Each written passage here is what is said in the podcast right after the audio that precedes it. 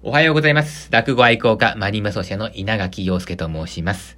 えーさて、え先週の金曜日にはですね、モーツァルトのケッヘル408という非常に珍しい曲をご紹介いたしました。えー聞いてくださった方はいらっしゃいますでしょうか？あるいはね、なんだ、この曲かよ、この曲なら私も知ってたぜ、みたいなね。えそういう方もね、いらっしゃったかもしれませんけども、実は知ってたとかね、聞いてみましたとか、そういう、まあ、ことがあればですね、ぜひ、お便りなんかでね、えー教えてください。そういうコミュニケーションもですね、このラジオでは取っていきたいな、というふうに思ってるわけでございます。さて、えー今日はですね、新企画をやってみたいと思います。えーどんな、えー企画なのかと、えー申し上げますと、稲垣陽介の妄想音楽史講座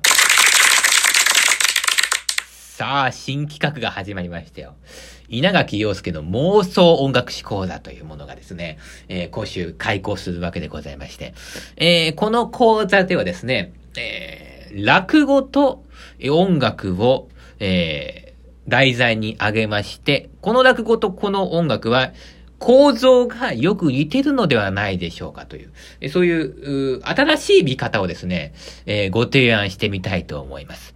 では、まあ、早速ですね、えー本題に入っていきますけども、今日取り上げる題材はですね、えーまず落語の方は、初天神という落語でございますね。有名なセリフだとね、団子買って団子買って団子買ってっていうね、あの落語でございまして。それと、えー音楽の方は、えーヨハン・セバスチアン・バッハ作曲、無伴奏バイオリン・パルティータ2番より、シャコンヌという曲でございますね。えーこれ、まあ、バイオリンの曲なんでございますけども、この曲ですね。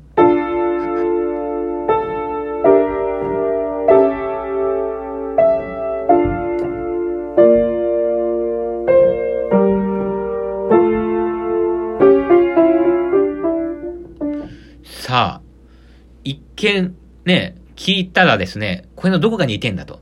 団子買ってとですよ。でも、よく聞いてくださってる方はわかると思うんですけども、内容が似てると言ってるわけじゃないです。構造の話をここではしていきたい。やっぱりこうね、あの、かなり知的な話をこのラジオではしていきたいわけでございまして、本当にこれね、この二つ、構造が似てるんですよ。え、本当に？お前バカなんじゃないかというふうに思われていると思いますけどもね。ぜひ最後までお話聞いていただきたいと思います。まあ一日では終わらないと思いますけどもね。まあ何日かに分けてお話ししてきますけども、えー、ここであの、頑張って日本語で解説しますからね。稲垣陽介語で話してるわけじゃないですから。日本語がご理解できる方ならば、誰でも、ま理解できるように頑張って説明しますからね。食らいついてきてください。団子買って、団子買って、団子買って、団子買ってってね。初天神みたいにね。初天神の子供で団子買ってって言ってると、あのね、親父もね、あじゃあ買ってやるよってなるでしょそういう感じで、もうあの子供の、あの感じで、えラジオですね、食らいついて聞いていただきたいと思うんでございますけども、まずは今日はですね、初天神の、えーというお話についての構造を読み解いていきたいと思います。えーこれはですね、まあ、ある解説者の文章がここにありまして、まあ、その文章をですね、少し参考にしながら、まあ、お話しさせていただくんでございますけども、えーまずその初天神というお話ですね。まあ、あの、ご案内の方はね、まあ、大勢いらっしゃることだろうと思いますけども、まあ、念のため一応ですね、内容をおさらいしておきましょうか。えーまあ、寄せなんかで行きますとですね、うん、まあ、5分とか10分の持ち時間でございますから、えーまあ、前編やられないことが、方が多いんですけども、えーこのラジオではもちろん構造を考えていこうじゃないかということでございますから、まあ、あ20分ぐらいの落語なんですけども、20分全体の構造をですね、えーまあ、考えていきたいと思います。えーまず、どういうとこから始まるかというとですね、まあ、あの、新年最初の天神様の縁日のことを初天神というわけでございまして、えーまあね、あの、私もよく行きましたね。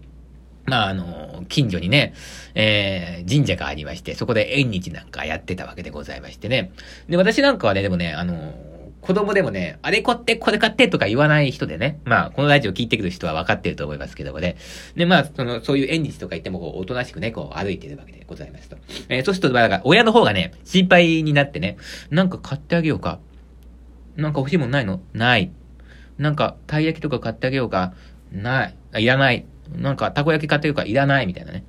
そういう、ちょっと不思議な子供だったんですね。だからもうなんか貧乏音楽家をもう予言してるような、そういう子供だったんですけども、そういう子供はまあ、あのマリンバ奏者になるような不思議な人しかいないわけでございまして。まあ、普通の人は、普通の子供は、あれ買って、これ買ってって言うわけですよね。で、まあ、えー、その、天神様の縁日に、まあ、お父っつぁんが行こうじゃないかとなってまして。ね、えー、でも、子供を連れてきたくないと。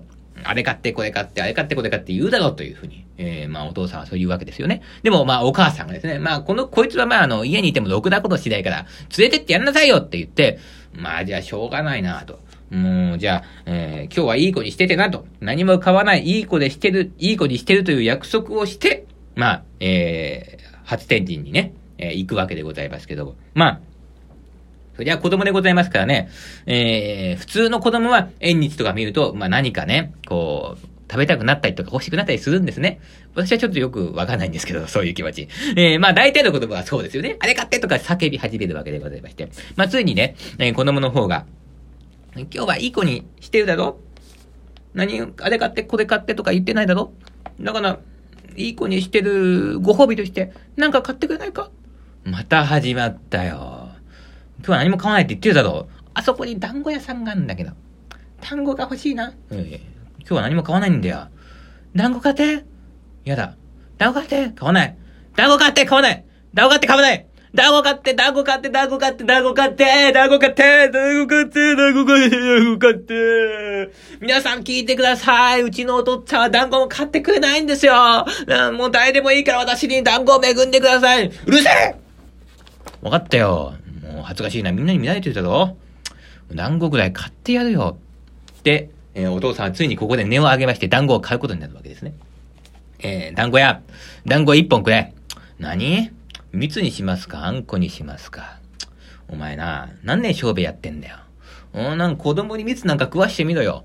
もうベタベタベタベタ、もう大変なことになっちまうだろう。うん、もう、あんこに決まってる。蜜がいい蜜がいいうちのお父っつぁんは蜜も買ってくれないんですよ。皆さん聞いてください。バカ野郎このご時世を密になっちゃいけないのに、お前のせいで密になってしまったじゃねえかよ蜜ができてしまったじゃないか。しょうがねえ。蜜くれ。こういう風になってね、まあ、お父さんは諦めまして、こう、蜜を買うわけでございまして。えー、この蜜をですね、えー、蜜の団子を買ったら、お父さんがですね、この蜜を全部こう、ビャーと舐めてしまうわけですね。で、これ、えー、子供に、えー、食え。こんなん真っ白じゃねえかよ。こんなんいらねえよ。わかったわかったわかったわかった。もう、お父ちゃんがなんとかしてやるからよ。お団子屋、その仮面の中何入ってんだ？え、蜜、ぽっちゃー、汚ねえよ、お客様はい、はい、はい。とか言ってね。ここでやっと、こう、えー、子供も団子が食べられたわけでございましてね。で、えー、まあ、子供っていうのは、まあ、それでも、まあ、あの、こう、気が済まないわけでございまして。今度はタコが欲しいとか言ってね。で、こう、まあ、タコをですね、まあ、買うわけなんでございますけども。まあ、買ったはいいんだけども、まあ、子供っていうのは、まあ、なかなかこう、タコを、まあ、うまくあげられない、あげることができないわけでございましてね。えー、まあ、お父さんが、おい、ちょっと貸してみろお前、タコ下手だな。見てるよ、よ、ほほ、ほら、見ろお父っつぁんはな、子供の頃からタコ揚げで負けたことねえんだよ。ほら、見てみよう。ほら、どんどんどんどん上がってくよ。わあ、お父っつぁんあたいにも返して。おい、おい、ほら、見ろ見ろ見ろほほら、見ろお父っつぁんはタコ揚げの名人なんだよ。ほら、見ろ見ろ見ろお父っつぁん、あたしにも返して。お父っつぁん、あたいにも返して。向こう行ってろ邪魔なんだよ子供は、子供持つもんじゃねえんだよ、バカ野郎こんなことなら、お父っつぁん、なんか連れてこなきゃよかった。っていうのが、お下げなわけでございまして。